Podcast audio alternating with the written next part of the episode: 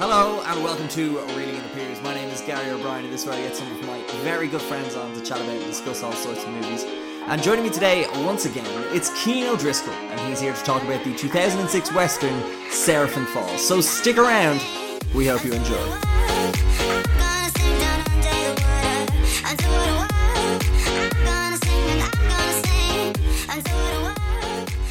You love a Western. It is, well, this is what Wikipedia told me. It's what it is. Well, no, to be fair, okay, hold on. What I'll do is let me just have a quick look. It's It's not really cowboys.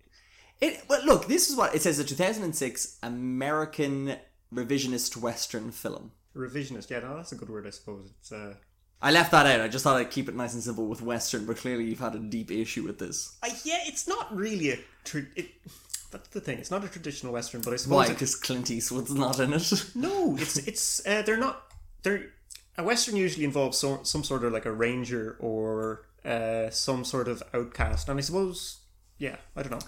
It's not really So it's a Western. you've revised, you've revisionist your view on this, uh, and it's a revised, revised wise, less stress, more success. success. Hello, you're back. Oh, I'm back. Oh, sorry. Uh, thank you. Thank you for having me. Thanks for coming back again so soon. So soon to have you. Look, Gary, I'm a man in demand.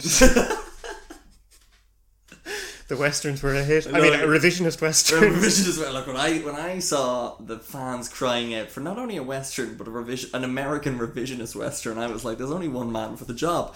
So David was busy, so I thought I should get keen. well, no, thank you for having me. Uh, Um, to be honest, I was very limited in my selection. no, you don't get to cry about having to pick this movie. I'm going to tell people why you had to pick this movie. So, as discussed on Tuesday's episode, this is the month of my birth, and also the month of the one and the only Navan native actor Pierce Brendan Brosnan. So I've decided. Brendan! Fuck's sake. So I decided that uh, for shits and giggles, I would have the entire month of May, all of the episodes be a Pierce Brosnan movie because I just I love a good Pierce Brosnan movie. Um, so I asked you, uh, my good old friend Keen O'Driscoll, to pick a Pierce Brosnan movie, and you were like, "Can I not pick something with Clint Eastwood again?" And I'm like, "I'm so sorry, Keen. It's got to be a Pierce Brosnan one." Um, so you picked this movie, the 2006 American revisionist western, Seraphim Falls. Why? I don't really like any other Pierce Brosnan movie. And look, do you know what?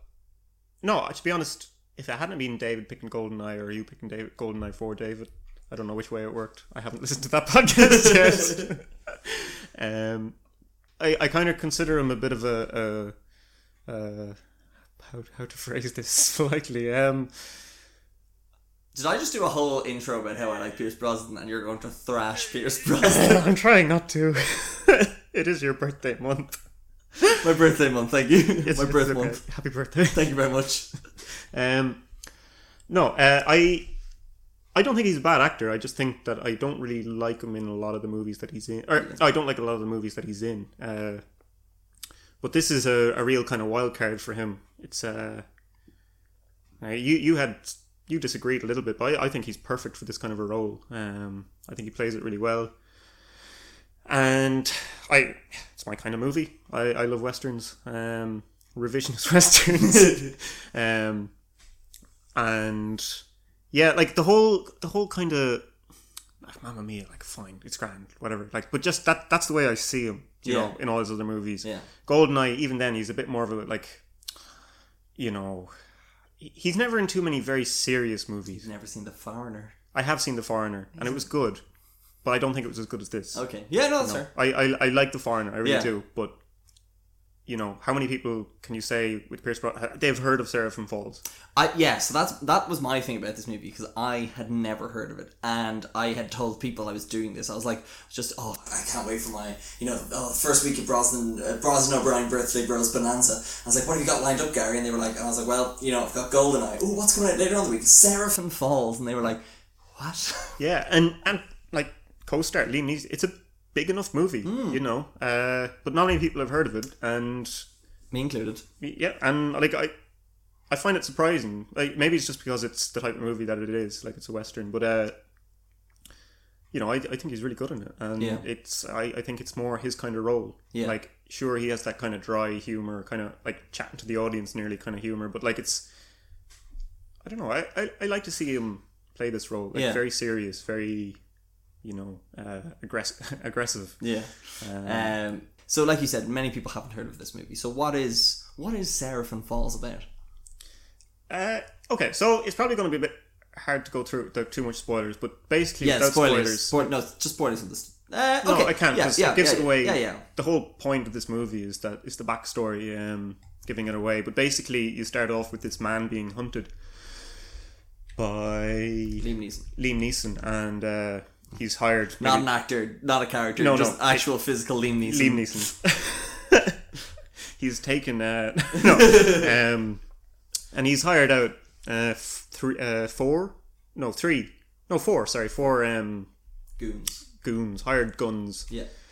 uh, to hunt down Pierce Brosnan. Um, and they're somewhere, jeez, I couldn't tell you now. Uh, Rockies, I don't know where the fuck they're. Um, way up in these icy mountains. I don't know. I, I'm going to guess it's the Rockies, It's the Ruby Mountains. the Ruby Mountains. Oh, that's right. The Ru- yeah, the Ruby Mountains. Um, and you don't. It, it's it's basically just about the hunt for this man, and you know, uh, just the interplay and the, the extremes that Pierce Brosnan is going through just to stay away and to get away from the people who's hunting. And early on, he doesn't know who's hunting him. He just know that he's being hunted. yeah. Um, of course, Liam Neeson knows exactly who Pierce Brosnan is, and that's why he's so determined. Um, and he's made it very clear from the beginning that he doesn't want the others to, uh, you know, take a, a kill shot. Yeah. He wants them to be. He wants to be the one who takes the the kill shot or whatever. So you know it's personal, kind of Yeah. early on. But Brosnan, I can't remember the name of the actor or the the character. Uh, Brosnan's character. yeah, Brosnan. Uh, Carver. Carver, sorry. Yeah, that's right, Colonel Carver. No, sorry. No, Gideon. Gideon. Liam Neeson is Carver. Liam Neeson Apologies. is Colonel Carver. Um, but Brosnan doesn't know yet. Yeah. But, you know, uh, so, like, most of the movie is just about the chase. Yeah. Um, and the character development along the way and how you're learning tidbits of What Brosnan is like and kind of like how he's nearly having to come up with all these different ways of escaping Liam Neeson. Yes. But also then seeing how desperate Liam Neeson is to hunt down Brosnan. So you're learning the desperation of uh, of Neeson's Carver, but how the resourcefulness of, of Brosnan's Gideon. and and that's exactly what I you know it's one of the things I loved about this movie very early on is the resourcefulness of Brosnan's Yeah. character Gideon um like he does things that you would not expect or like you don't see Yeah. coming like they're One in particular, I'm just like that is. We could talk about it later, but my god, yeah well like there's so many of those bits Yeah. like he he he just has a like you know it's Bear Grylls shit Yeah. basically Do you know it is he a lot of piss drinking. Not actually, but but like and from that you can kind of infer like when i i watched this the first time oh years ago. Like i think it was oh, i can't remember. I think i was still in secondary school. Um and then i watched it recently enough before and then watched it yesterday. Um but the second time watching it after years of you know uh, a break like i spent a lot more time just looking at the character development of brosnan in the beginning and I started inferring a lot of things, or like just guess, es- you know. And he has a wealth of knowledge that you kind of assume he is accomplished as maybe a warrior or as a leader or Yeah. as someone who has a you know a wealth of experience behind him. And you're like, okay, so if he's this accomplished, why is he running? What's he running from? Yeah. Why is Neeson chasing him? Um, what's the backstory? And you can kind of guess that Neeson's the same. yeah, You know, uh, they've maybe similar experience. Neeson's not taking any chances. Um, he knows exactly who he's after. Um, so it it's the plot. That's basically the plot. You know, for most of the movie, it's just about the chase. Um, and yeah, like character development all the way through, and you see some flashbacks along the way as to some of the backstory. Um, but yeah, so I, I don't know. It's, it's hard to go through the plot too yeah, much without giving no, no, away. absolutely, and I think I think that's realistically what to kind of tell people. Like, look, it's a, it's a, it's a it's a hunt slash chase movie starring Pier- Irish actors Pierce Brosnan, and Liam Neeson doing an attempt at American accents. um, just to kind of you know give you some of the backstory behind it is that uh, it didn't make a lot of money. Uh, it was very un- un- unknown as well. Like it, it kind of it had a budget. I think of I think I read somewhere something like ten million, uh, but it only made about one point two million at the box office globally. So not very well known. Uh, the director that made it, uh, David Von Ancken, I think is how you pronounce his name. It's his first feature movie, which I think is also very impressive. Um, fun fact about the role of Gideon. And it's quite it's quite interesting that you said that uh, you know Brosnan was like it, it was the perfect role for Brosnan, um, because he wasn't initially cast as Gideon. Oh, Uh, who was? he only Pierce Brosnan only got the role three weeks uh, before they started shooting. Uh, it was one Richard Gere Oh no. was, was cast as Gideon. I have things to say about Richard he Gere. he was starring in the movie called The Flock. I haven't seen it. Exactly. so I think it's I haven't seen it, but like it's mad to think that he went on to that. I'm very glad he didn't do this I'm movie. very glad he did. um, but David Von Acton, the actor, uh, the the director, I, I looked him up. He didn't. I don't know anything he's done. Um, but I will say this: I to give people an idea of what I thought of this western. Um, was I actually kind of really liked this movie? I thought it was really good. Uh, I had a really good fun. Like it's weird. It has like fifty five percent on Rotten Tomatoes, so maybe it's. I don't know. I just had a really good time watching it. Maybe because I was watching it with you over Zoom and not in Westport because COVID restrictions are in place. Uh, but I, what you call it? no, like I had a really good time watching it. It's a really good movie uh, and reminded me. Uh, and it, you you kind of pitched it to me as a better version of The Revenant, and I don't like The Revenant to begin with. Um, but my God, is this a better version of The Revenant? It's so good. I, and, like, you know, I don't have the same level of uh, contempt for The Revenant My as you. My God, do I hate The Revenant? But, like, the scope of The Revenant was just all wrong. There was a lot of trees. A lot of You know. a lot of Leonardo DiCaprio moaning Like, I, I tried to say. I tried to say it yesterday. It's like, over Zoom. over Zoom, of course. Um, the difference between them is is that the the chase or the hunt is not the storyline. Um, in The Revenant. no, it, the, the the chase is basically, or no, sorry, the struggle is the storyline in the Revenant, whereas it's not the story in this. Yes. Um, yeah. You know, the struggle that we're not talking about the Revenant, but the struggle that Leonardo DiCaprio goes through is basically that's all the movie. You know, Yeah. but whereas this, this is just a part of the character development of Gideon uh, Brosnan, and that's what I like about it. So even though you have those, you have very little dialogue, you have lots of uh, you know uh, landscape shots, you know uh, whatever drawn out kind of scenes. Um, it's not the main focus of the movie. Like all along, like I think it's very well done in terms of the the action. That's kind of it's intermittent, but it's not left so long that you Yeah, become no, bored. absolutely, yeah. You know, Um, I will say, uh, okay, we're going to get into spoilers now. So Oh, yeah. my recommendation would be like go rent this. It's three ninety nine on YouTube. It didn't make a lot of money to begin with. Go give that money to Hollywood. Pierce Brosnan is still trying to sell his hundred million dollar Malibu mansion. Mansion. Go give him a bit of a dig out. Uh, so we're going to get into spoilers, and the only reason I bring that up is because I want to talk about that opening scene Hmm. uh, when you mentioned the struggle. And it's funny that you mentioned there's not a lot dialogue because Pierce Brosnan is on screen for most of the first fifteen minutes of this movie. Uh, but he doesn't speak a word until the 13th minute and 15 seconds into it. Uh, and I love this because on IMDb it says, until then, he just grunts, groans, and screams in pain. And one of the first notes I took in this movie, I was like, this is classic Gro- Brosnan grunts and groans. Just like, duh, duh, duh, duh. He grunts very, he's a good grunter. but but bear in mind, you know, I I also pitched this to you in the sense that duh. you know, stop doing that. Why is it coming off badly across the Zoom? it's a bit disturbing. no, the way I pitched this to you was is that I would be Liam Neeson and you would be Brosnan, Well, you if you tell me that anyway, I'm of course I'm going to watch this movie. but only in the sense that if I am actually hunting you to kill you, I see. because Gary talks. and Gary never not talks unless he's really stressed. So if anything, I should be Liam Neeson. no, But no, but see, I think I'm Liam Neeson because. but you have to be Pierce Brosnan because you like Pierce Brosnan. no, I disagree, and as much as I hate myself for saying that, see, I think you're way more resourceful as a Pierce Brosnan. I feel like you could do all the outwitting. Do you know what I mean? As Liam Neeson, I'm just chasing, I'm just following. Do you know what I mean? I'm just like he's probably over there. Whereas I think you're more like if you went if you went off to the reek and I had to go chasing you, I feel like you you'd Look escape. at you naming it in the common tongue. you swear you'd climbed it recently. Not at all. I haven't been to Westport in months. but um, you pitched it like that. But I think I think you're more of a Pierce Brosnan. As much as I hate for me to say that. Oh, look, you know. no, but I, I think all that you know, groaning and whatnot, like the first like fifteen minutes or so, like it's based like freezing cold. Have you ever gone for a swim in freezing cold water and your first reaction is like, "Whoa."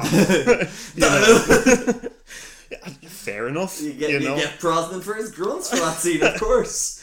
so like you know, and why would he be talking? He's got no one to talk to. Yeah, he's on his yeah, own. Yeah. Um, can we talk? Can we just talk about that first scene? That like just the series of events Brosnan has to go through while he's escaping. Sure. So the opening scene is basically him, you know, on the side of a mountain, snowy mountain, um, and he's lighting a fire or whatever, having a snack, and uh, Liam Neeson and his band um, are farther up, spying on him. Um, he's, you know, uh, unbeknown to Gideon, um, you know, he's just there doing his thing. He starts to see his horse become unsettled, and in a matter of seconds, uh, he gets shot at. First shot misses, next shot hits him in the arm, and the the hunt starts basically. And he he panics. He he forgets his gun and he just tries to get the fuck out of there. Like he he rolls down the mountain in the snow and just tries to escape as fast as he can. He takes very little with him, just other than his uh, his bag and his trusty knife. just falls for about four four of those fifteen minutes is him falling down a mountain. tumbling tumbleweed. but like one of my favorite lines in the movie, it's uh, Liam Neeson, and they're the, the band are all kind of talking and saying, "Oh, uh, you know, we got him good. Um, you know, uh, you know, maybe we should just go after him. He's not going to get too far." Liam Neeson, no hurry, let him bleed. yeah. You know, uh, you know, it's a it's a bad wound. Uh, he's on the side of a fucking frozen mountain in the middle of nowhere. He's going nowhere Yeah. let him hurt, Mm. basically. Um, very, very from the very beginning, you kind of get it's personal. You know, let him hurt, let him bleed, tire him out. Um, he's in no rush to capture this man, Yeah. really. So yeah, they basically take their time chasing after him. Liam Neeson or Brosnan is the whole time panicking. He's running. Um, basically comes to an impasse there. Like he comes across a river, fast flowing, glaci- uh, glaciated waters. It's fucking freezing. He sees a very well placed branch going across a river, and you're like, mm, I think he said it perfectly at the time. He's gonna fall. I saw, I saw that. Ri- I saw that like uh, glaciated, fast flowing water, as you call it, like the weatherman you are. And uh, I saw that, and I was like, man, he's getting shot. He's going into that water. I'm just like, there's no way that water's been put there, and he is not falling into it. So he like humps his way across this branch until he eventually falls into it. And uh, but no more than the grunting. He, he has to go for it. I, yeah, yeah, yeah. He, he has to go for it. Um, you've got no other options. Um, he tries, but he falls in. And luckily enough, uh, or unluckily enough, there's a waterfall. It just gets so much worse. It- and in that, it's like the rev. Like, how much shit can a man go through? Like, fucking hell. Um, he falls over the cliff or the waterfall. Um, yes, the ditch is a lovely bear coat on my bear skin, on bear skin. uh, weighing him down. As Tom Hardy would have said in The Revenant, that, that's an os pelt. Don't you be running off my pelts, boy. So he ditches the pelt, he crawls ashore and just starts pegging it like he starts running. Um, you know he's really fucking cold. So Cold and shot. like, you know, you can some of the scenes start looking a bit funny, but if you look at them a little bit closer, and that's why I really like this first, you know, half hour or so, he's making funny noises while he's running. And he's running really fast Yeah. but it's all just to get the heart rate up because he's freezing um, and his clothes are cold. Like he's you know that kind of water is probably zero degrees, fast flowing. So like, you know, Glaciated water. He glaciated. wa- He has to start running fast. He start has to get the heart rate up. It just sounds funny, Yeah. you know, him panting and running like that. Um, but like, you know, when you think about it, it kind of makes sense. Um, Yeah, and I think I think one of one of my favorite bits uh, in this opening fifteen minutes of Brosnan trying to just be innovative and resourceful was when he has to start that fire.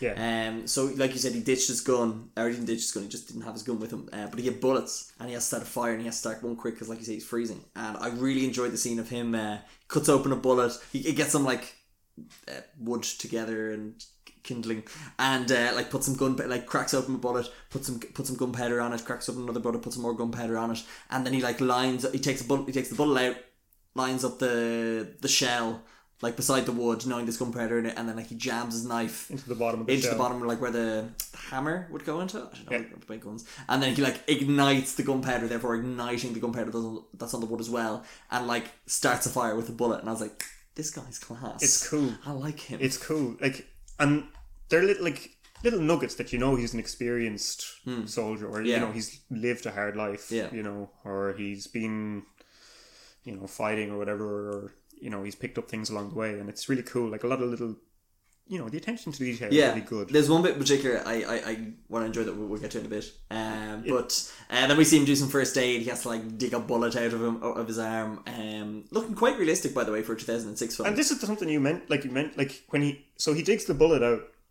and he's obviously screaming in pain, like you know. Uh, so he digs out the bullet or whatever, and uh, slumps onto the snow, cool it down or whatever, trying to numb, numb his numb his shoulder. Sticks the knife into the fire, takes it out, and then sears the skin, and just the cosmetic effects there for the time or whatever, they're really good. I don't know how they did that because he literally takes the prop knife to his skin and it starts smoking, and I don't. But not just that, the skin around actually white. goes white, which is realistic. Like, have you ever burnt yourself badly? That's what happens. The skin goes white immediately. It deadens it. I'll have to watch it again because I don't know how they did that. It's cool. film. It's really cool. Um, but yeah, basically he passes out then, um, having a little snooze, and yeah, the whole time, uh, Liam Neeson, Colonel Carver, and his band are kind of getting closer. They come to a little bit of a, a an impasse themselves when they get to the river because they're kind of the band are arguing against uh, Neeson's character, saying that he couldn't have survived that, and he's basically saying, "No body, no money." You know, uh, I want the body. You know, Yeah. uh, and until you get a body, you're not getting paid. They're getting paid by the day for a thirty day contract. So I think I don't know what day they're on at the beginning of the movie, but they've still maybe halfway to go. Um, so yeah, they keep going down um, the river. They get to the waterfall. He's gone over, so they're like, okay, no body. Keep after him. Um, and eventually they smell the smoke of Neeson's fire or Pierce Brosnan's fire. Um, he wakes up eventually and knows that he has to. He's got no horse, um, and he doesn't know how far behind the others are after him. So he. This is a really good scene, or these next few shots. It's where you get a sense of how clever he is Yeah. he basically sets up tracks in every direction. Um, he yeah, so he doubles back on his tracks. He walks through the snow in a certain direction, and then walks back in the same like in the exact same tracks. So he doesn't, you know, uh, so it looks like he's just gone off in one direction, and yeah, and then he basically just finds a tree, jumps up, and climbs up the tree, tries to hide uh, Neeson's band get there and he gets them to split up. Uh, they realize he's still bleeding by finding some of his clothing, and right, he can't have gotten far. Uh, they split up, and yeah, so I guess this is one of the first kind of gruesome scenes or whatever. Um, one of the characters, one of the band, can't remember his name. He he comes across this tree. The others are all scattered around looking for tracks or whatnot, following the uh, the different dead ends. Uh, and he's snuffling around this tree, looking at tracks. They're, they've just stopped at this tree, and he looks up, can't really see anything. And then, unluckily enough, uh, some of the blood running down Brosnan's arm uh, drops onto the snow. Um, and this gang member looks up, and just as he does, Brosnan lets loose his knife smack bang, middle of the head, kills him outright. Brosnan takes a tumble, falls about 15 Classic Gideon. feet, falls about 15 feet, but lands on the body. yeah. And again, another gruesome, pretty se- like, but again, pure survival. He now has a gun. His Pure fin- survival. yeah, he. Ooh. he has a gun, but his hands are fucking. They're frozen. Like Mm. you know, he's just come out of river, middle like wet clothes. So he cuts open this man, sticks his hands in His belly. his belly, Hmm. and sticks his hands in just to warm up his hands, so he can use his fingers to shoot a gun if needs Yeah. be. So that's, that was one of the bits I had where I had tauntaun hand warmers. It, it's not a nice scene. no. But like it's it's gas because then when uh, I- enjoy you calling them the band because I'm imagining that like there's there's some weird accompanying band to like Liam Neeson's lead singer, accoutrements. the accoutrements. Um, so like when they discover that they're like, what the is he eating? like they have no idea what they're up against, but uh, Neeson's kind of aware of it, and this is kind of like. Um, and this is where they kind of start to realize, oh shit, there might be a bit of danger in it. And there's that scene later on where uh, so how many do we have left? We have three of the band left. Three of the band We've got left. George, Paul, and John left. How the fuck is it? Ringo just got killed, and now we've got Liam Neeson, and uh, the the character known as the boy uh, probably has the more. Like he he dies, but probably in the most gruesome way out of all. Oh, it's it's savage. It's uh, Again, another bit of a Brosnan resourcefulness. Yeah, like um, as he's you know running away, uh, you know, in this chase or whatever, he comes across a, a dead bear, um, that's being killed by this bear trap, and he obviously doesn't have a horse, so like he ha- he has to try and stall them. You know, he has to try and fucking just whittle down their numbers. Yeah. Um, so he takes the bear trap and sets up a trap. Basically, uh, you know, A bear um, trap trap. But it's really I- inventive. Yeah. Um, you know, it's basically some sort of spring spring mechanism where you know if one of the horses that is chasing him steps on this, it releases the bear trap from the branch, and that's what happens. It catches this young young like, boy. what's it? It's like swings out of a tree, swings out of a tree. and then, like the bear trap is open, It's and it just impales the boy, like the young lad, In right in the middle of the chest. and it's so sudden. It's kind of like a, a shock factor for the audience. Yeah. like they're just riding along. You know something bad gonna happen, Yeah. but you don't expect it to be as gruesome. See, I was uh, see what where, where I where my expectations were was that like the bear trap would like, of- like work as a bear trap and get the horse. Yeah, exactly. Um, so I was expecting when I saw the horse stepping over like this branch, and I was like, oh no, poor horse. Uh, but no, poor the boy, or as I'm going to call him, George. George. George. But and this is this is what's interesting about the character development of Pierce Brosnan is that he could have done that. He could have gone for the horse. Hmm. Okay, so what would that do? That would slow down Neeson's band. But they knew that he knew they had his horse as well. yeah, but like, you know, what's his object? Like he doesn't yet know who's chasing him. I think he does at that. Oh, he point. does. He does at this point. Sorry, he does. I jumped slightly ahead. Apologies.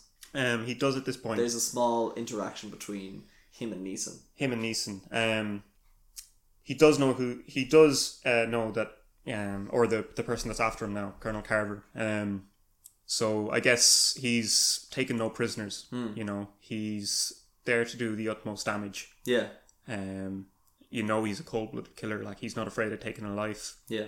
But at the same time, you kind of get a sense that he is hurting from it.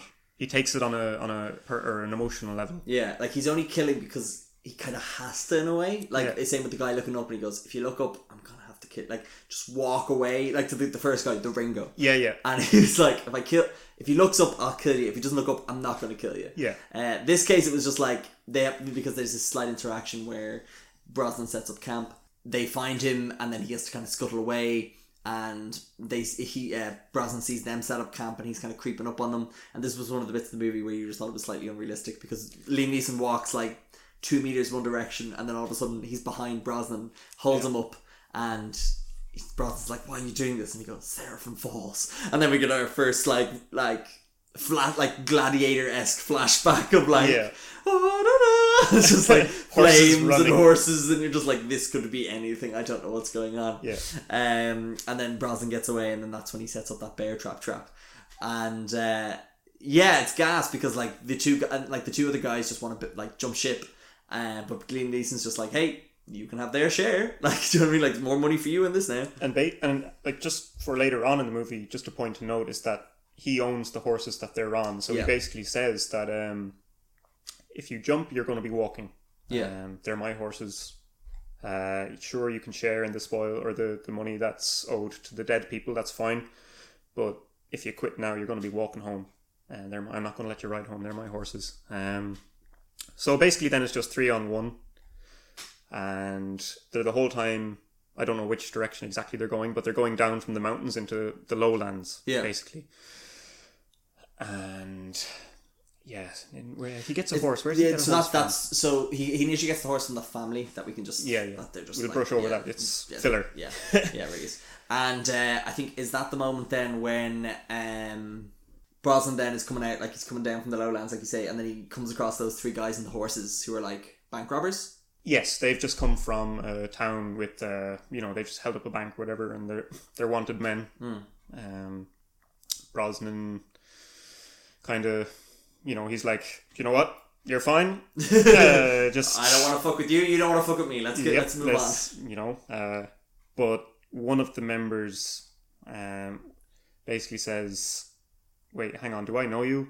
And it's kind of a nice little interesting. yeah yeah yeah oh he's the one that goes I don't think we should fuck with him Yeah, it's a nice little kind of in you know uh, information kind of filler, like or you just he kind of gives this little backstory of when. So it's kind of coming off the back of the Civil War again. Sorry to have brought that up from the last movie as well, but Well, um, actually, ju- just a very, very, very quick tangent, uh, which was that when I was reading up on Wikipedia about this. Uh, like the last thing in the in the summary section of it says notable similarities have been found between the film and the 1976 revisionist western The Outlaw Josey Wales. I am not making that up. That is literally the last thing on this thing.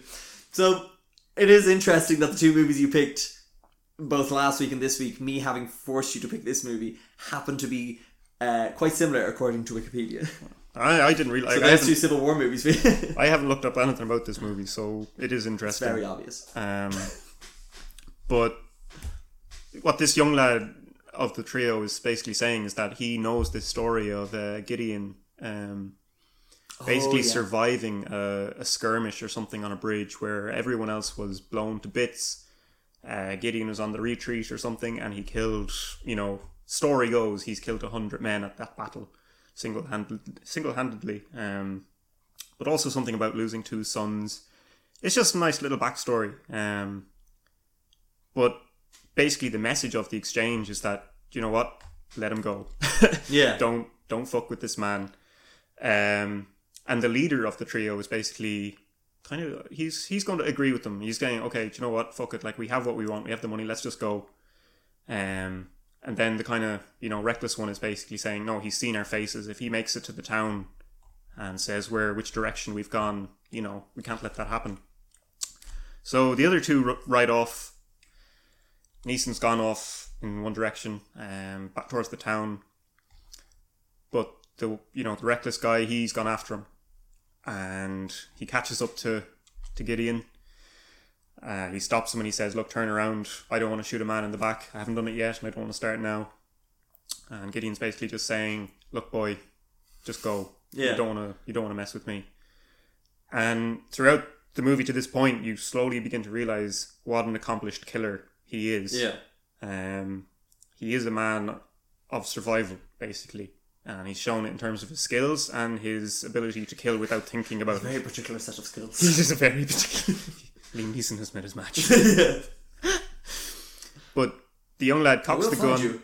I will kill you with your very particular set of skills. The young lad points the gun at him, cocks it, and in the blink of an eye, Gideon takes out his knife, flings it behind him, catches the young guy in the throat, kills him outright. And again, showing his skill, like he is now, he just be, from the beginning he becomes, or he's constantly becoming in a better position. Yeah. He now has a horse. Uh, he has a gun. Yeah. You know, he's got a couple of days ahead of the other guys. Uh, he's reached the lowlands. His chances of escaping have gone up. Yeah. And, you know, the band of people with Liam Neeson, the, two of them are dead. You know, Yeah. so it's kind of interesting. And It's all looking up Brosnan. it's all looking up Brosnan. Um, until it's not looking up Brosnan, it's looking down Brosnan. Uh, because that's when he kind of ro- rolls into that sort of construction camp for the new railroad. Yes, but before that, we see the third member, the older man Oh in the yes. band. Well, that's well. So Brosnan goes into town, and then Liam Neeson catches up to the body. Yes. So not before that, but after that, but yet before the next bit. Neeson, of, Neeson, and ugh, who's left at this point? I suppose it's John and Paul. John and Paul. of the, The band, real stars. the real stars. And um, so what happens is, oh, this is a perfect analogy. Wait for this. So what happens is, they come across, um, they come across the guy Brosnan's killed because Brosnan's just left his body and he's taking his horse. And they find the body and they're just like, holy shit. One of the guys is just like, oh my god, this is this is one of the guys. It's like two hundred and fifty dollars a reward for him. This is way more than you're gonna pay me. And then Neeson and the other guy's like, hey, you sure you want to do like? And he's like, fuck off. You go find Pierce Brosnan. You go go go get killed. I'm gonna take this guy. This is guaranteed money. I'm taking this. Yeah. And uh, and then Liam Neeson's like, hey, you know what? That yep, fair enough. That's grand. And so sure. him and him and Paul walk off because John wants to break up the band. It's always John. It's always John. He's found his Yoko, which is the dead body of the wanted man. um, and this is the bit where we, were, where we were watching it over Zoom. And uh, we see uh, Neeson and Paul ride off. And I was like, geez, they're going to let him go? Didn't he say he, like he was going to... Like, those are his horses. You can't leave with his horses. And then as he, like, turns the corner, he, like, shoots the horse that your man John was going to carry the dead body on and goes, hey, it's my horse. You're going to have to walk back to town with that with a rotten corpse. with a rotting corpse, and he goes, "There's no way you're gonna make it to town." Like you know, I think it's six days without days. food without Yeah. water, um, and in ridiculous heat. yeah. So this guy, so this again goes to the whole Neeson thing of like Neeson's like, if you're not with me, you're against me. So why the fuck? Like, look, if you're if you're gonna be a dick about things, like fuck you. There's no room for fluff in this. Yeah. Like you know, Not at all. Uh, and again, it just kind of shows, and it's, it's great because uh, one of the things um, Neeson said about his role uh, was he, he he said the he- like he kind of like likened his role to the character of Carver. Uh, his character to Carver to like Captain Ahab. I don't know if you've read Moby Dick, which Yes. is just like he will do any like he will just go at any cost to fucking. Like, that's what I liked. Like the whole time throughout this movie, it's what's driving the two of them. You don't know yet. Yeah, well, you, Revenge. you don't know which direction it's Yes, going in. yeah. You know, You just Uh, know who's the good guy? Who's the bad guy? The, king- the good guy is always Pierce Brosnan. But like that's what I like about the movie is the what's driving one man to you know relentlessly hunt another, and then what's driving this other man to kill like how many people has he killed? Like it's At uh, this point, we've got Three uh, or four? Ringo, George, and the bank robber, Yoko. like but three gruesome deaths. Like he's willing to go through anything just to get away. So what's hmm. driving him? It's really intense. Like I find it really intense, you know, Yeah. and it's something that as a viewer who's watching it for the first time, I think it's like, okay, I want to know. Yes, I want to know the Yeah, because it, it, it's great because as much as it is a western, it's also kind of a mystery as well. Because you, Yeah. you spend the whole movie trying to like again, they kind of drip feed you information, but they are trying. You are trying to guess what the fuck's going on, and, it's like those like dialogues when the bank robbers kind of one of them kind of speaks out and goes, "Hey, I'm pretty sure he killed like a hundred guy in a bridge." You're like, "Oh, okay, now I'm starting to understand why Pierce Brosnan's able to do all this sort of shit." Yeah. Um. So that kind of leads us into The railroad. the railroad section, which is kind of my least favorite section. I kind of find it slows it down a bit. This a is bit where I- filler as well. Yeah, this is where I found myself kind of being like, okay, kind of get on with it. Um, the only the only thing I can think about this is that he needs another horse. yes. Yeah. Wait, no, he has the horse. But his horse gets taken off him because Yeah. the railroad people are like, "Hey, I noticed that. That's one of the horses that were stolen because of the bank robbery." bank robbery. Uh, my favorite bit about this was that it's a load of Irish people that kidnap. Sorry, Irish people in the movie that kidnap Irish actor Pierce Brosnan, and I just love Pierce Brosnan with his clearly Irish accent trying to do an American accent, insulting Americans trying to do an Irish accent, and he's like, "Listen here, Paddy boy." Which is funny because uh, Xander Berkeley, I think his name is, who plays like the chief of the railroad. He's American playing an Irishman, and then you've got Pierce Brosnan and Liam Neeson both playing Americans who are both Irish. And it's fun fact: there's a later on a character we meet in the desert, who I'll get onto in a bit, uh, sh- uh, that person actually lived in Ireland a lot in their youth and holds an Irish citizenship. So I just this what I quite enjoy about this is that Goldeneye, which we covered on Tuesday, I think, uh, is a movie with an Irish James Bond actor and a kind of an Irish element to the score. So whereas the James Bond fran- franchise known for being quite British. Uh, with an American singer written by Irish lads with an Irish actor. Uh, we've gotten this uh, American Western with quite a heavy Irish, element to it as well. So I kind of like these two British and American things, but with an Irish influence as well to it. Yeah, and I like it in the sense as well that it's kind of realistic. I mean, like a lot of Irish people probably went over for working on the, Yeah, oh God, the yeah, yeah, yeah, railroads. yeah, you know, uh, We have a good track. a train wreck. Train wreck. Uh, but Br- Brosnan gets captured by this guy, by these paddy boys. These paddies, bo- paddy boys, and uh, they're basically just holding him because they think he's this horse thief with a reward on. His Oh, head. they think he's the guy that uh, the John was going to uh, was going to cash in a reward on. Yeah. Um, so he's just been held captive there, and then Neeson and uh, Paul, Yes, Paul right? I could find their real name, but Paul is ah, way more easier. it. Yeah, fuck it. These podcasts aren't known for their. Uh, We gotta find Brosnan. I'm pretty sure he's out here in the desert. Um, Why do you want to kill him, Mason? they I they love Lynn. I'm thinking of writing a James Bond song. It's called Live and Let Die.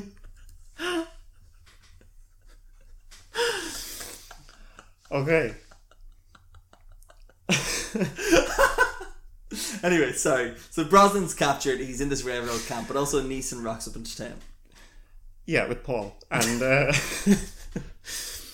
they're I've always wanted to do a song with Rihanna and, Kia and Kanye West.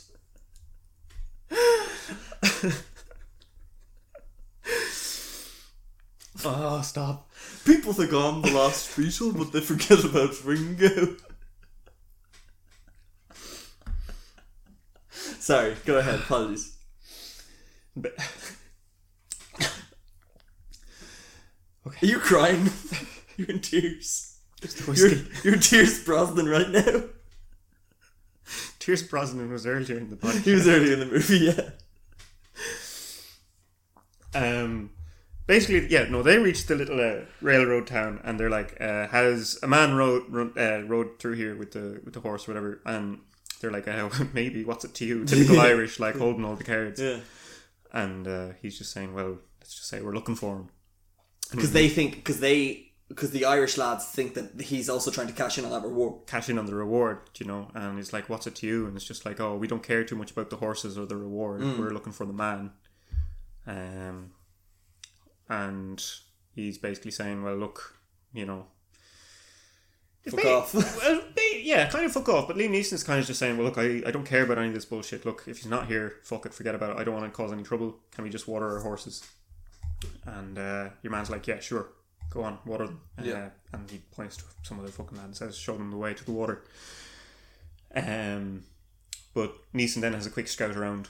Um, doesn't really find him for a little bit. And during this, we just flash to uh, the tent where Brosnan's being kept, Gideon's being kept, and there's a lad watching them going through Brosnan's things. Um, Brosnan starts taunting him, calling him Paddy Boy, as he's drinking some very brown looking liquid. it, it better be whiskey, because whatever it is, I want to have a slug of it. I mean, it, it's a filthy brown, but it look you know it's good stuff. Right. Like you know, uh, what's it? It's like Jack Daniels colored, you know. But I Yeah. don't really like Jack Daniels, but it's kind of like that Yeah. color. Just like, I'm intrigued by you. Yeah, I want to put you in a glass with one ice cube. but yeah, he basically taunts him, and your man gets up with a knife, and he's you know flaunting his way over. Brosnan gives him one swift kick to the balls. oh my god, it is not. Sw- it is a vigorous kick to the balls. Your man sinks down on his knees. Brosnan goes with another kick to the jaw, knocks him out clean out. It's Yeah. very fast. It's cool. Uh, Brosnan kind of scrapes the knife over to him, cuts his bond, and gets out. Basically, Cuts his what? the bonds. Oh, sorry. Did you like that? I didn't like that. Yeah. And like uh, James Bond. um, and this and that, that kind of shows his um his resourcefulness again, but also it's kind of showing how important his knife is to him as well, and that he's kind of used that majority of he's used it to get the gun out, the, the bullet out of him earlier. He used it to cauterize his wound. He used it to kill one of the guys, two of the guys, um, up until this point as well. It's his like his main weapon. It's how he's able to like, it's his like survival item, I suppose. Yeah. Um, and it's pretty much from this then he kind of fecks off to the He fecks off. He he, he gets a horse um, from their ho- the horse holding or Yeah. whatever, um, and he just rides off in a certain direction. He doesn't really specify which. Um, he basically fucks off out of there, and the other two, you know, they kind of sense that something's up because someone reports back to the the chief, the foreman or whatever, saying that look, he's escaped. Foreman goes on a, you know, a quick scout around as well, and he's like, "How the fuck did this happen?" Um, Neeson, you know, kind of senses that something's up, and he's like, "Okay, he's gone." yeah Um, there's a little confrontation. You know, don't have to get into too much detail, but a little confrontation. Neeson basically says, "Look, we're getting the fuck out of here. We don't want anything to do with you anymore. yeah We're going." Um, they get their horses and they leave, and again the hunt is on. Um, and it's basically into into nowhere yeah uh, Neeson and Paul uh, run into a missionary group just traveling across the prairie. Uh, they stay Oh, with yeah, them. They, forgot s- about that. they stay with them for a night. Uh, They're all talking about God and shit. they're all talking about. Which is funny because it doesn't Brosnan just ride right past them? he rides right past them. He doesn't stop. Um, which is, it, it's another interesting point. Like Brosnan, he has. I, I just love his character in the sense is that like he has nothing left. You Yeah. know, he's. You get a sense that there's something driving him. He doesn't care for anything anymore. You know, he stops for nothing or no one. He's just escaping. Neeson and Paul they stop, um, and they stay overnight. Paul drinks a ridiculous amount of hooch, uh, gets ridiculously drunk. They wake up the next morning. And they ride off. Um, because your man's so hungover, basically he's you know he's given out.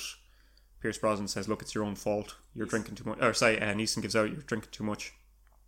Paul snaps at him. Pierce Brosnan's like, well, "Do you know what? Neeson. Sorry, sorry." Neeson says, "Sorry. Here's some water." And as your man's drinking his water, Neeson pulls a gun on him, saying, "You ever threaten me again, I'll kill you." He realizes that he's no bullets. Yeah, The missionaries have stolen all their bullets. yeah, Um, whether it's through a pacifist thing or that they steal them for their own protection. It's probably hard enough to come across bullets. I don't know. yeah. Um, but he has this one bullet left in his pocket, his coat pocket, and he says, "As long as I've got one for your man, Brosnan, it doesn't really matter. Yeah. You know, I've got one. That's all I need." Um, I just thought that was an interesting part, and basically, yeah, they keep chasing, chasing on after. Um, But it's funny because Br- Brosnan, after he kind of rides past them, that sort of group, uh, he runs into another character. not yet. Oh no! Uh, not Oh no! I'm a fool. Sorry, there's nothing that happens. Yeah, not yet. Um, he basically runs his horse into the ground. The horse collapses. Um, it dies, and it it's something I really like about the movie. Is the whole setup. Uh, you can tell the horse is fucked. yeah. You know, you yeah, you pointed this out. It was really interesting. the horse is like throughout the movie, like Brosnan's just escaping, and he rides whatever horse he has. He rides it to exhaustion. The horse is like you can see it in the movie. It's glistening with sweat. Yes. the hair is matted I as thought that was yeah, it was really it's dehydrated. Detailed. Yeah. um, it basically collapses, and uh, uh, Brosnan slits its throat, uh, slits its throat, um, and he can see in the distance the dust trails from uh, Neeson and Paul. Um, and he's like, okay, I have to think of a plan, you know, Yeah. and that's what I like. Again, survival. He's like, how can I turn this bad situation into an advantage? Yeah. And it's it's a bit fucked again. Um, Yeah. This, sorry, I can't believe I forgot. I got the order of this completely wrong. This is the most fucked part of the movie. it's like- really fucked. yeah. Um, and again, Just how fucked is it? Keen? just how fucked is it? It's like Luke Skywalker fucked. Tauntaun hand warmers, more like Tauntaun cocoon. He so the horse has been killed. He slit he slit its throat. And Neeson and Paul ride up after a while. Uh, they come across the horse. The horse is completely uh, gutted. The Yeah. entrails are everywhere, and your man Paul hops off, and he's like, "What the fuck attacked this? Was it a bear or wolves or Yeah. something?" Uh, Because what- they're in like the middle of the desert now. middle of the desert. Maybe Yeah. it's coyotes or something. He walks uh, walks closer to the horse, turns around. He's like, "What the fuck is out here?" And very, very quickly, Yeah. uh, Gideon jumps out of the horse, Mm-hmm. uh, covered in fucking guts and shite and Yeah. whatever, and grabs uh, Paul and puts a knife to his throat. Um, and says to Neeson, "Get off the fucking horse." Yeah. Basically, you know, throw away your weapon. I've got your man Yeah. it's a disgusting scene. It's Mm. like he's the horse has given birth basically to Pierce To a beautiful, glistening baby boy Brosnan. with a full beard. Albeit. Um, Neeson gets off the horse, you know, takes out slowly takes out his gun, and pure sign of how ruthless he also is. Very swiftly shoots Paul. Doesn't give a fuck. Yeah. you know, uh, he's getting in the way basically at this point. So With his last bullet. with his last bullet, Yeah. Um, and Brosnan's like, oh fuck, uh, shite. So Brosnan doesn't know that it was his last bullet, obviously. So he's just like, bollocks, I'm fucked. Yeah. Um, all he has is a knife now. Um, and so Neeson's like, do you know what? Throw, you know, get down on your knees, throw away your knife. He does that. And Neeson wants to savor this. You know, he does it slowly. He walks over to him and he's talking to him and he's like, you know, uh, there's no point rushing this now. I Yeah. have you exactly where I want you Yeah. you know. Um, I can't really remember their dialogue, um, too much of what goes on here, but basically it's a small exchange. Yeah. Um, wanting Neeson wanting Gideon to, you know, uh, realize or come to terms, you know, with his fate now. Yeah. Because this is where we discover the backstory. The backstory. But just before we get into the backstory, what I wanted to just tell you very quickly was Brosnan's character hiding in the carcass of a horse to trick his pursuers is much like Neeson uh, does in his role in his role in Rob Roy, where he hides in a dead bull to evade the British. I just thought that was a cool, fun little like I you haven't know, seen Rob Roy. yeah, well, he hides in the dead carcass of a bull to evade the British. There you go. But yes, we find out about the whole what, what is mo- motivating Neeson. So yeah, I guess that does flash back uh, to this is where you find out exactly what's driving the two men. Um, and so throughout the f- movie, like you you you hear their titles, Colonel Carver. Um, he was a he was a Confederate. Yeah. Um, basically, uh, colonel uh, in the Confederate Army, and uh, so but also Gideon was uh, I think a captain. Uh, I think he he was quite a high rank as well, basically, um, and quite akin to the Josey Wales. Uh, you know, you have this band of bluebellies rounding, go, going around the countryside looking for remnants of the Confederate Army, maybe groups of them hiding out. And he comes across, no, he's looking for Colonel Carver, Yeah. Um, who might still have his band of men. He asks him directly in this flashback, um, you know, uh, where are your men? Um, he's at his farmstead with his family. The uh, con- uh, the unionists ride in, and he's like, "Oh, where's where's your men? Where's the cannon?" Basically, you know, Yeah. it's just a little side story, you know. Uh, Yeah. And he says, "I disbanded them months ago. I shelled the cannon. It's gone." Uh, but in the meantime, the unionists have set fire to his barn. His wife is outside. She starts screaming. She's saying, "Oh, my baby's in the house." Yeah, this work gets very dark. It gets a bit dark. You get and right suitably so because you know again what's driving these two men? What happened in the past that was so bad that drove them to these extremes? Um. So. Yeah, so the baby's inside. She starts screaming. Uh, they have a little boy. He was out farming with uh, Carver, uh, Colonel Carver. Uh, the the wife breaks free. She's being held captive by some of the, the unionists, and she breaks free, runs into the house to save her baby. The f- yeah, it's so warm out and so dry. Like the house just seems to fucking catch on fire like awful quick. Yeah. Um, and the boy somehow managed to escape as well and run into the house with the mother. Yeah.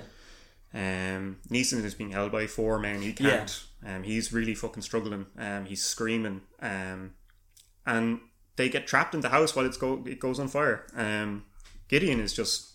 He, it's like he's just dumbstruck. He's like, "How did this get out of hand so quickly?" Yeah. um, and he can't believe what's happening before his eyes. And you just see the anguish in Neeson's face Yeah. um, as he's basically watching his whole family burn. Yeah, and this this is what I when you were saying who's the good guy, uh, because it's kind of like because Neeson then it's not Neeson Brosnan turns to his like first in command or whatever second in command and goes, "You told me you told me to check the house." Like when, when I said light fire to the house, you said there was n- like you check the house. So so when Brosnan had kind of instructed for the house to be lit on fire because he thought this was just some Confederate's house, fuck it, burn them, who cares? Um, what you call it? He didn't know there was like a, the child inside. So what I loved most about this scene was um after all this happens and, and Brosnan realized what's after happening with this, you know, wife and two kids are after dying pretty much kind of on his orders. Yeah. He just, he, you just see him walk away. The, the rest of the Unionist army kind of take away Neeson, and he just walks away, takes off his jacket, takes off his belt, almost to say, like, I'm done with this. I'm done with this. You know, and it's a it's a good.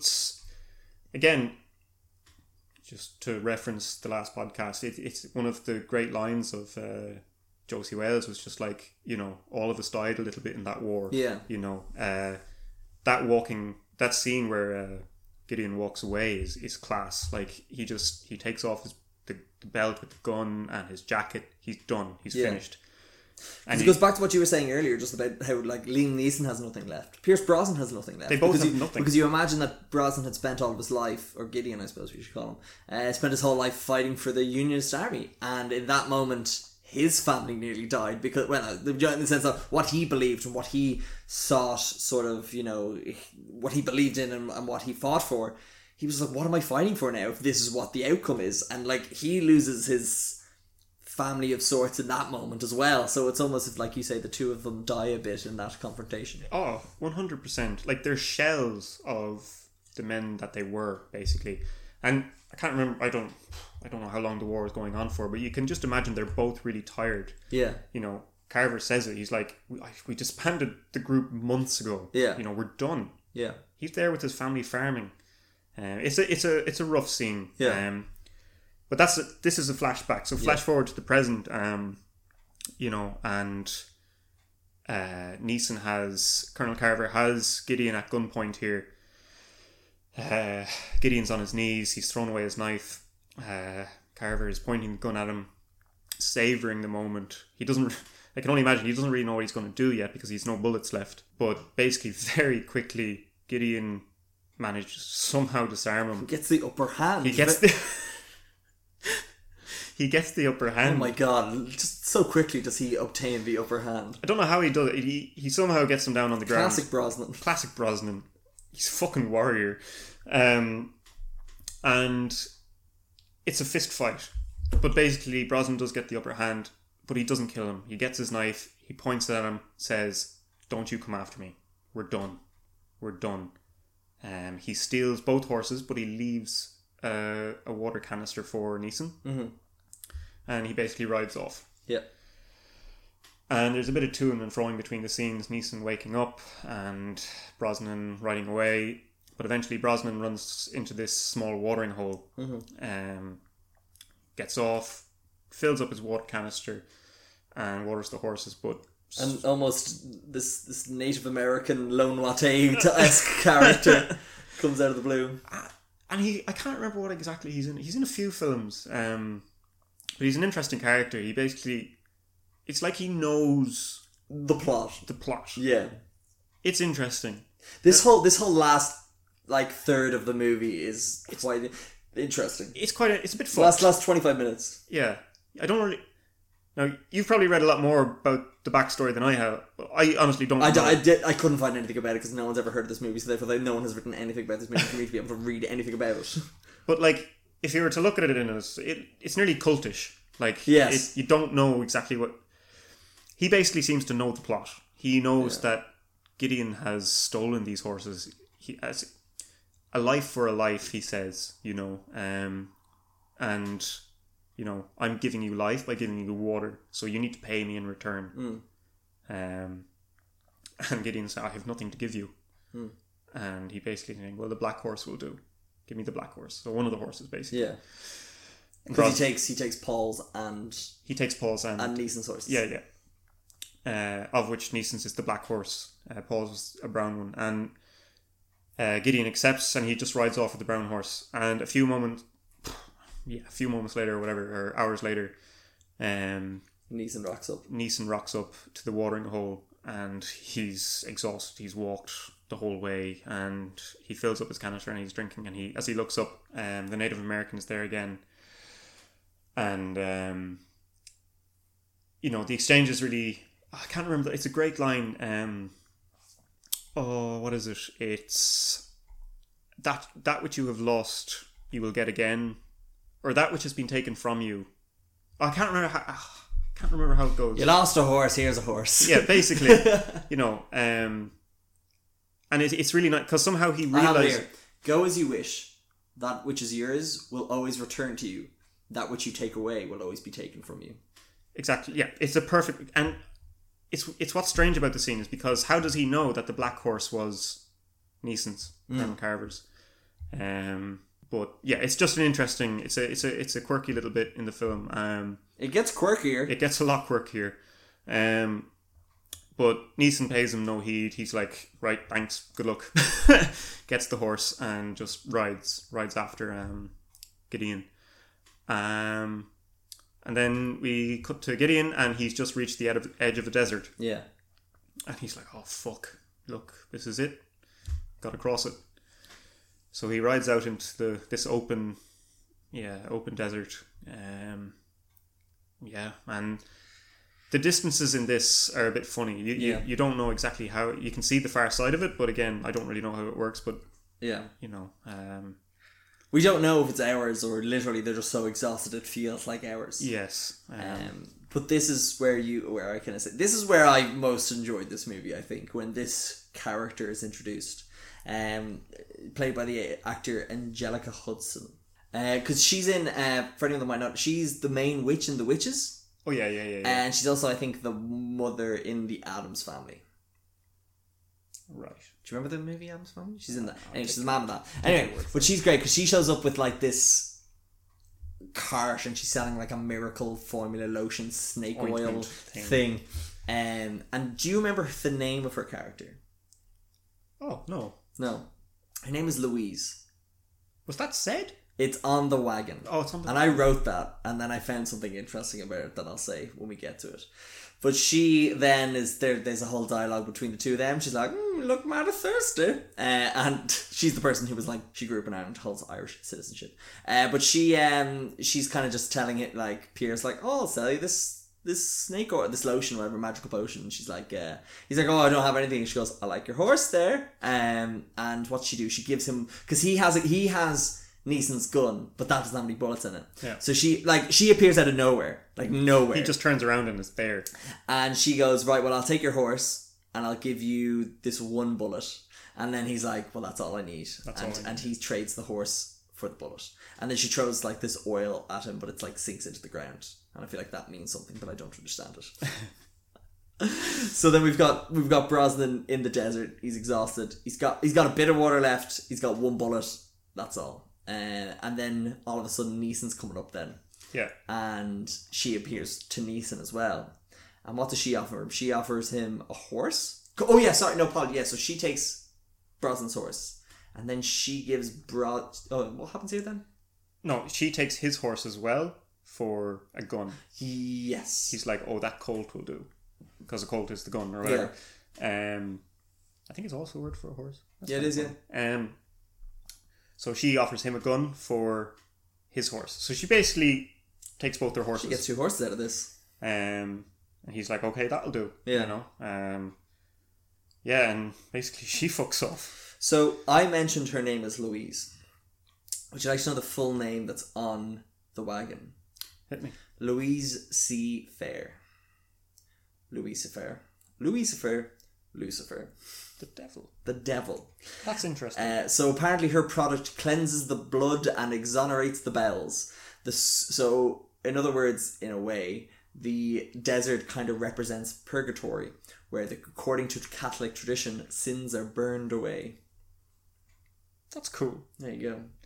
Because that's the kind of vibes you get from the Yeah, scene. it's real like this is all a metaphor for something. Yeah, and like I, I never really um, I never never really paid too much heed to it, other than the fact that it is a bit surreal. Um, I didn't notice that. That's a good. Yeah. fucking point. well, I have one more point to make about this before we can get, get into the end of it. Where apparently in Jewish and Christian theology, I had taken this note, but I didn't compare the two.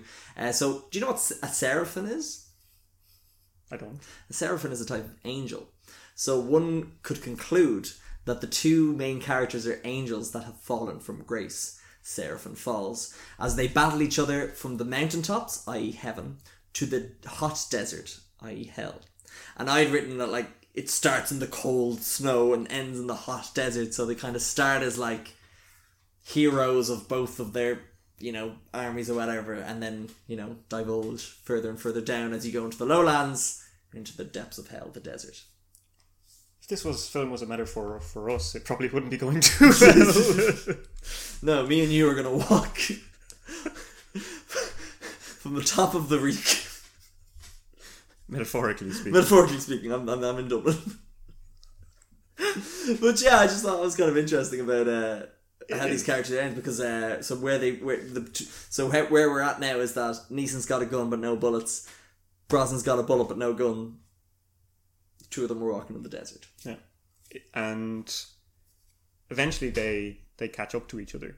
Um, yeah, it's a it's a bit of a face off. It's it's basically just saying well, like, or they're saying kind of. I don't even know if they pull their weapons. Because I think actually no, so so Brosnan does have a gun. Brosnan doesn't. He has Neeson's. Sorry, I, I said he didn't have a gun. He does have a gun. He has a bullet and a gun. Yeah. Whereas Neeson just. Oh, Neeson must have a bullet. Oh yeah, no. Yeah, yeah. He's oh yeah. Her gun. Does he a bullet? Because I thought he wasted that on Paul. No, he got his gun from Louise. I'm an idiot. Yes, apologies. Um, Because he said there was one in it, and he goes, "Yeah, that's all I need." Yeah, That's all I apologies. need. So they both have one gun and one bullet. I'm One an bullet. idiot. Sorry. yeah. Um, but basically, they're they're just talking. There's a lot of losing of guns and horses in this. It movie. is, it's hard It's follow. hard to keep track. If there was some sort of beetle metaphor I could like apply to it, I'd be able to better understand.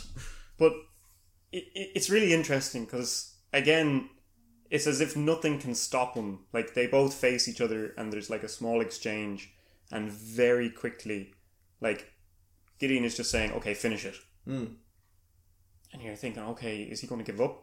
And as quick as a light, he pulls his gun and shoots uh, Carver, Colonel Carver, and Neeson. And you're like, "Oh fuck!"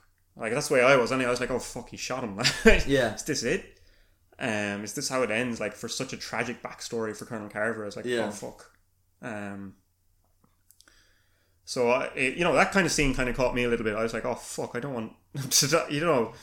Uh, but he goes to stand over um, Carver then, and it's, you know, he seems to find some compassion. He's like, fuck, I've just killed Hmm. all of this family. Yes. Yeah. I've killed the father, the baby, you know, the mother, So- uh, the son. Um, and he like he crumbles or he you know he breaks down. He he, you know, he lifts Neeson up and I don't know, like they they just they're like, what's it all for? They kiss. they kiss they make up. no, but like it, it's gas because what what ends up happening is that Brosnan just looks at Liam Neeson and thinks, "Fuck this guy," because he kind of repeats the name of his wife. He goes Rose, Rose, and it's kind of like, "Fuck this guy is on the brink of death. He's got nothing left, and I've taken everything from him." And, and Brosnan just goes, "I'll give him what he wants." So he just puts the gun. He put he, he takes he takes Neeson's gun, puts it to his mouth, and then puts Neeson's like finger around the trigger and goes, "Go get what you." He doesn't say this with words, but like kind of says it with actions. Like just take take what you want. Yeah. I'm got I've got nothing left. I'm probably gonna die here in the desert. You get what you want. You can die knowing that you did what you needed to get done. Yeah. And there's this moment of like whatever happens happens, and then Neeson decides not to do it. I don't really understand why, but I can just see him being like, "That's He's tired. yeah, I guess. Like yeah, that's kind of what I took from it. It's just that like they're tired of the killing. yeah, You know, it doesn't achieve anything. It's never going to get his family back. yeah, You know, sure he can get the revenge, but like, Hmm. fuck it. he's dead anyway. Do you know, like they're in the desert. yeah. You know, no horses. No, You know, uh, but they they kind of help each other up. yeah. They help each other up. Brosnan gives them some water. They stand up and they kind of walk towards what we see as like the other side of the desert. But what I really enjoyed was Brosnan throws away the gun. The two of them are walking away. You kind of see them diverge. You see Brosnan take the knife, which I just this was my my second big part of the movie nearly was where he takes up the knife that he has used to survive everything up until now, and just chucks it into the sand and just goes I'm done with being that guy. Yeah. And the two of them literally walk off into the sunset in different op- in different directions. Yeah. Like they, they slowly just diverge. Diverge. And that is Seraphim Falls. That is from Falls. That's a great movie. I had a load of fun with that movie. I, I did like I did too. I, I really How does the enjoyed it. Revenant end? Fuck, I can't remember. Exactly. It's a garbage movie. It's no good. I I'm not I'm not going to lie. Between the jigs and the reels and the whiskey, I was struggling to remember how that one ended as well. My timeline was getting a bit confused. Uh, but no, like I like I like I really enjoyed like okay, my favorite like the score was fantastic. Um, Yeah. the guy who did the score um was uh, was this guy called because I kept saying to you during it was like I fucking know the score from somewhere. There's this guy called Harry Gregson Williams. I have no idea who he is, but he's done lit like he's done like.